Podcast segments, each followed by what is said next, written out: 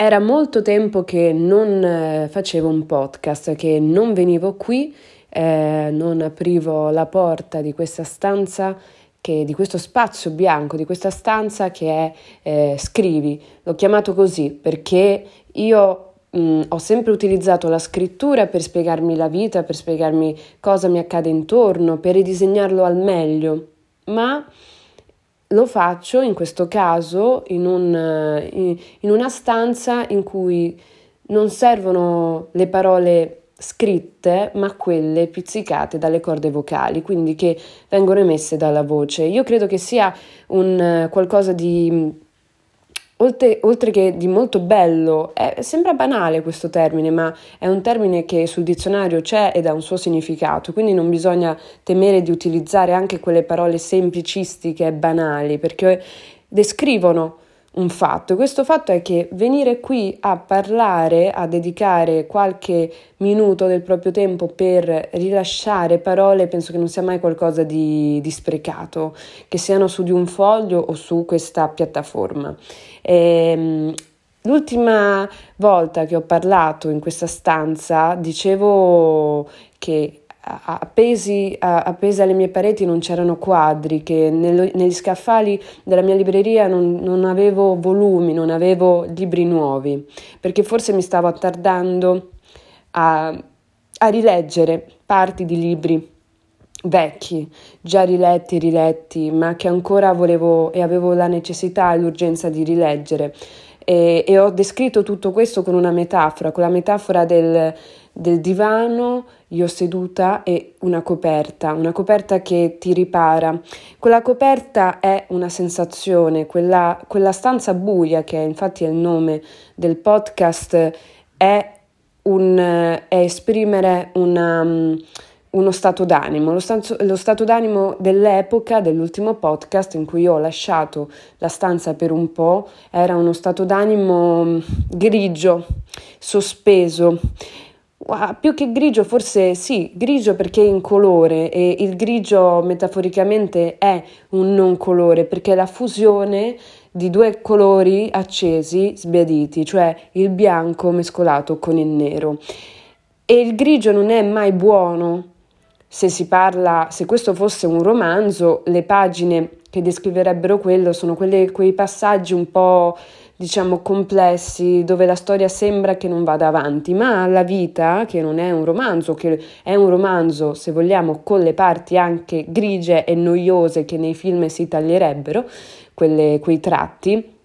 ha necessità e ha bisogno anche di queste pagine grigie, queste pagine confuse e della sospensione. Si diceva sempre che la noia è un qualcosa che mh, mm, ho già detto più volte, la noia è un qualcosa che in questa società stanno cercando di, di, di negarci, di farci credere che, che, è sbagliata, che come lo è la tristezza, come lo sono appunto i periodi bui, invece sono quanto di più importanti.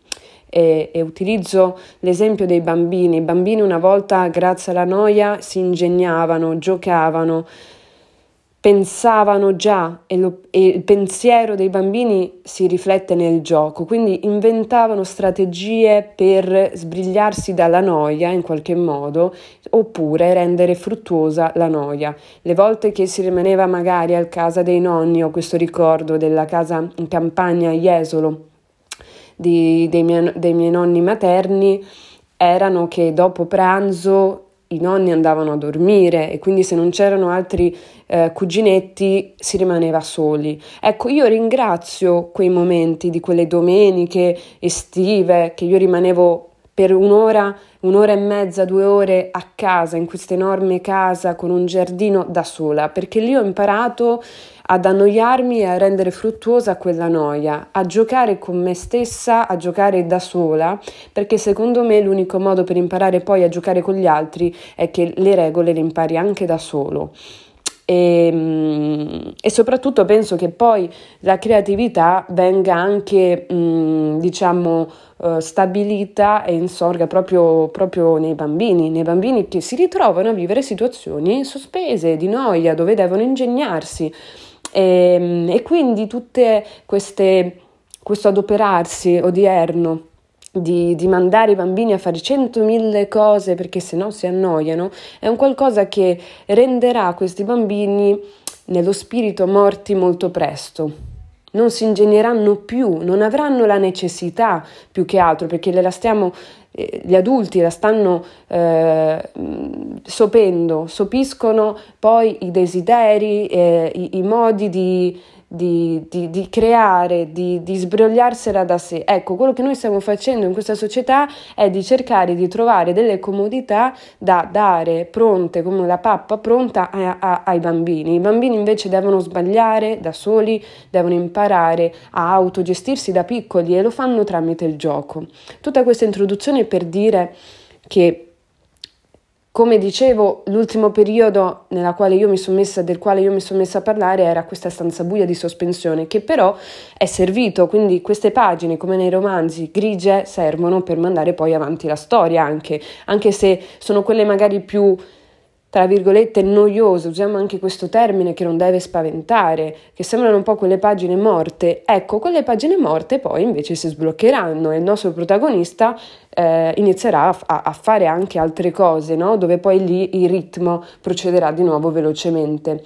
Se il ritmo ogni tanto non ha questo galoppante, impellente motivo di andare avanti, di correre in avanti, non è un dramma. E spesso queste situazioni di, da coperta sul divano servono proprio per farci riflettere, per prenderci dei momenti solo nostri che sono oro e sono preziosi, per poi utilizzare quando il periodo magari cambierà. In questo caso di, la mia libreria da allora ha nuovi volumi, ha libri nuovi, riletti, cioè eh, letti forse un po' a fatica, forse con un po' più di pigrizia rispetto ad altri periodi, ma la novità c'è. C'è e, mm, e, e, quindi io volevo semplicemente qui dire che mm, tutto serve nella vita, serve e, e non vuol dire che poi ovviamente non possa ricapitare che ci siano altri, altri colori grigi penso che comunque eh, sia, mm, sia, bello. Io voglio dare in questo spazio bianco essere quanto più eh, me stessa possibile, raccontare cose di vita che accadono ehm, e liberare le, quelle emozioni, quelle, quelle, riflessioni più profonde che, che, spesso non diciamo agli altri. Perché anche questa è una cosa che abbiamo imparato un po' a tenere per noi e a temere e quasi neanche rivelarci. Invece io oggi riflettevo sul fatto che io adesso ho scritto un nuovo romanzo che si intitola Dopo, che è stato appena adesso pubblicato, e riflettevo sul fatto che quando ci si ritrova in occasioni come delle presentazioni a parlare di, di, sé, del proprio libro, della storia, sono delle situazioni veramente meravigliose perché si ha la possibilità di dire quello che si pensa. E io sorridevo oggi al pensare che tutto questo io lo facevo quando ero piccola. Quando ero piccola, in quei momenti di noia, di sospensione eh, dei quali parlavo poco, poco fa, eh, io ingegnandomi per passare il tempo, per rendere fruttuosa quella noia, io mi mettevo con eh, un telecomando in mano e parlavo. E quindi la riflessione è nata su i bambini cosa vogliono fare da grandi? Spesso vogliono fare l'astronauta, eh, chi la ballerina, eh, qualcuno di più pretenzioso, magari pure l'avvocato, il giudice, se, se hanno magari i genitori così e magari il bambino imitando pensa che anche lui da grande vorrà fare quello. Nel mio caso ho sempre voluto parlare, ho sempre voluto dire, cioè l'urgenza mia ho capito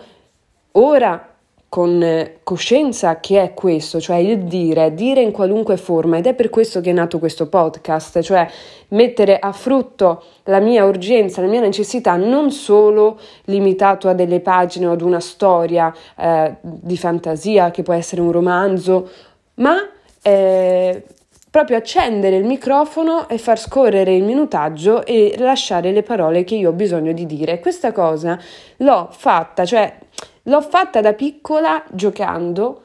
ed ora lo sto facendo in modo più serio, ma conservando lo spirito del gioco. E io credo che questa consapevolezza che ho avuto oggi, ehm, riguardando, sfogliando i, i, miei giochi da bambina, sia che comunque il mio desiderio era dire, era parlare, era avere ehm, quelle situazioni, vivere quelle situazioni dove io potevo avere il potevo stare sotto riflettore metaforicamente e parlare, rispondere a un'intervista, rispondere a un interlocutore, un moderatore, qualunque cosa. E in realtà non era importante la, il mezzo, cioè il ruolo. Io potevo essere da bambina nei miei giochi scrittrice, una star, una cantante, non era importante. L'importante era poter parlare e dire quello che mi passava per la testa. E, e, e, e oggi riflettevo sul fatto che è meraviglioso il fatto che io in quello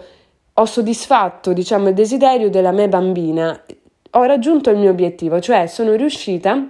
ad essere quello che sognavo essere da grande, cioè una persona che ha le possibilità nella vita, nel proprio mestiere, ma soprattutto anche nella vita, perché la vita poi si crea da sé il mestiere. Noi, noi che scriviamo, che, che, che diciamo, usiamo, ci, ci, rifugiamo nell'arte, nella creatività, siamo, siamo siamo diciamo un po' più speciali, ma semplicemente per il fatto che siamo un po' più liberi e conserviamo il, ehm, il, mo- il mondo del giocare che spesso purtroppo si dimentica, si dimentica e si abbandona, lo si lascia addormentare e sopire, perché è come, che, come se l'adulto eh, pensasse che da grande si dovesse svegliare, no? Quindi da piccolo è è, ehm, è, giusto il giocare, però quando si cresce non, non è più un qualcosa che è um, reputato eh, ai grandi, deputato ai grandi, ma deve essere solo a appannaggio esclusivo dei bambini. Invece l'errore sta qui.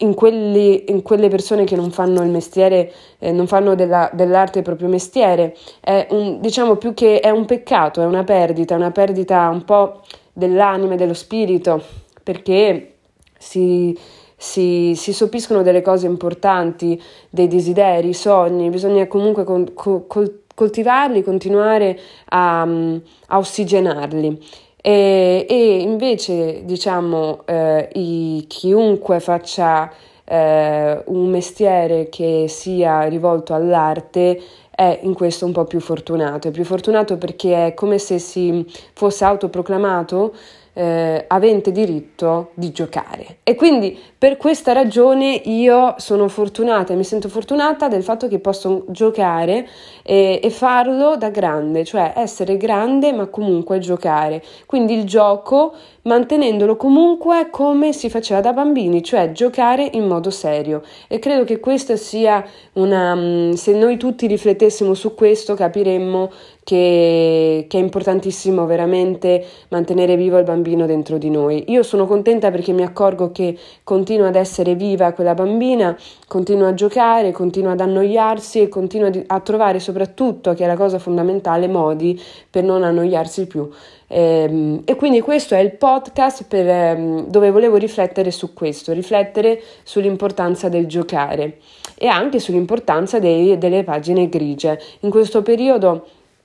eh, dall'ultimo podcast ci sono state altre pagine grigie, altri colori un po' sbiaditi, però ce ne sono stati tanti anche di nuovi, nuove sfumature, nuove emozioni, nuovi colori e che hanno portato a una crescita e cose molto belle.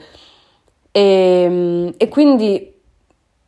quando una persona vuole fermare il tempo, vuole fermare qualcosa di bello, lo scrive. In questo caso io l'ho voluto scrivere con eh, la voce.